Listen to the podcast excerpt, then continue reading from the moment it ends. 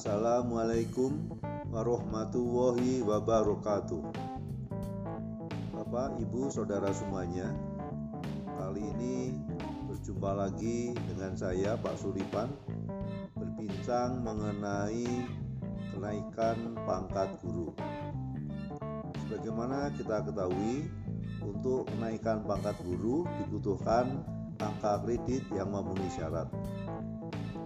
Agar dapat naik pangkat, maka angka kredit yang harus dipenuhi meliputi bidang pembelajaran, kemudian pengembangan diri, dan publikasi ilmiah, serta karya inovatif.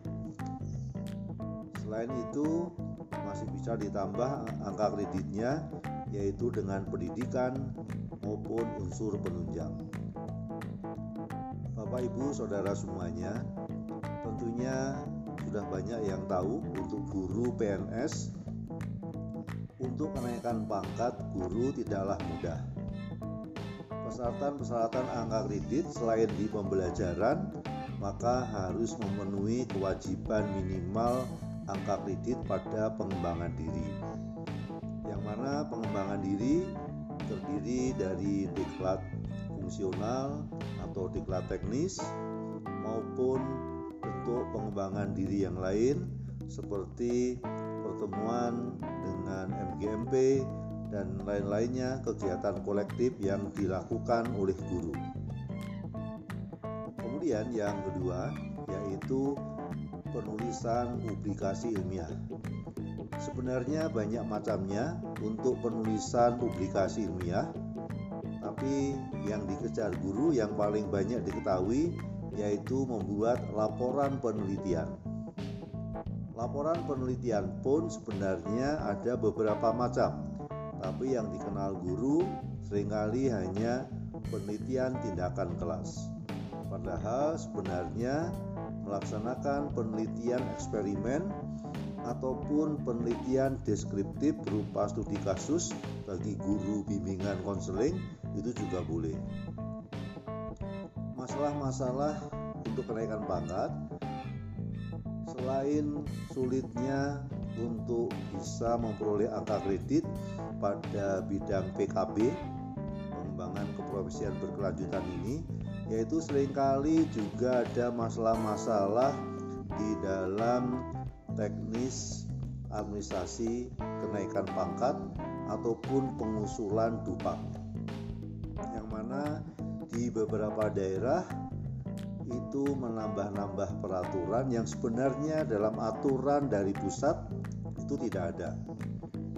Misalnya saja, seorang guru sebelum melaksanakan penelitian harus mengajukan proposal lebih dahulu kepada kepala sekolah dan juga diketahui pengawas sekolah. Hal ini sebenarnya tidak perlu. Alasan dari pihak Dinas Pendidikan maupun BKD, hal ini katanya untuk mencegah terjadinya plagiarisme, yaitu duplikasi ataupun mencontek karya tulis seseorang. Selain itu, ada juga daerah-daerah yang mewajibkan bahwa untuk kenaikan pangkat, berkas-berkasnya harus di-ACC lebih dahulu selain oleh kepala sekolah juga oleh pengawas. Hal ini akan lebih menyulitkan guru lagi karena masalah-masalah teknis, misalnya sulit untuk menemui pengawas, harus menunggu kapan lagi pengawas datang ke sekolah untuk minta tanda tangan. Ada lagi yaitu yang harus ada pembimbing karya tulis ilmiahnya. Nah, kemudian bahkan sampai bentuk dan ukuran huruf pun itu harus ditentukan oleh pengawas ataupun oleh pihak dinas ataupun BKD.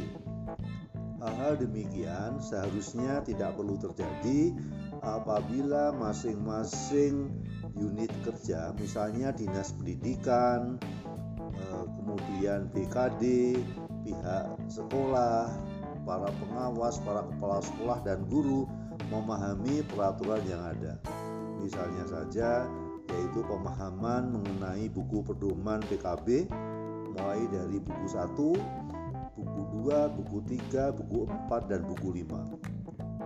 Terutama yang perlu dipahami yaitu buku 2, yaitu mengenai penilaian kinerja guru.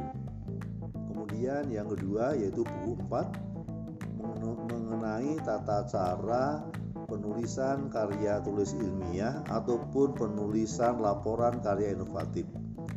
Dan buku 5 yaitu mengenai kriteria penilaian, yang mana di dalamnya sebenarnya isinya adalah berupa alasan penolakan. Bapak, Ibu, Saudara semuanya, hendaknya di masing-masing daerah antara dinas pendidikan, BKD, sekolah, serta jajarannya yaitu pengawas sekolah, kepala sekolah, guru-guru, bahkan kepala dinas ataupun kepala BKD hendaknya bisa bertemu muka, misalnya saja dalam sebuah workshop ataupun sebuah rapat umum untuk membicarakan masalah tentang kenaikan pangkat guru ini. Semoga saja kedepannya akan lebih baik lagi dan lebih lancar untuk kenaikan pangkatnya. Sekian, assalamualaikum warahmatullahi wabarakatuh.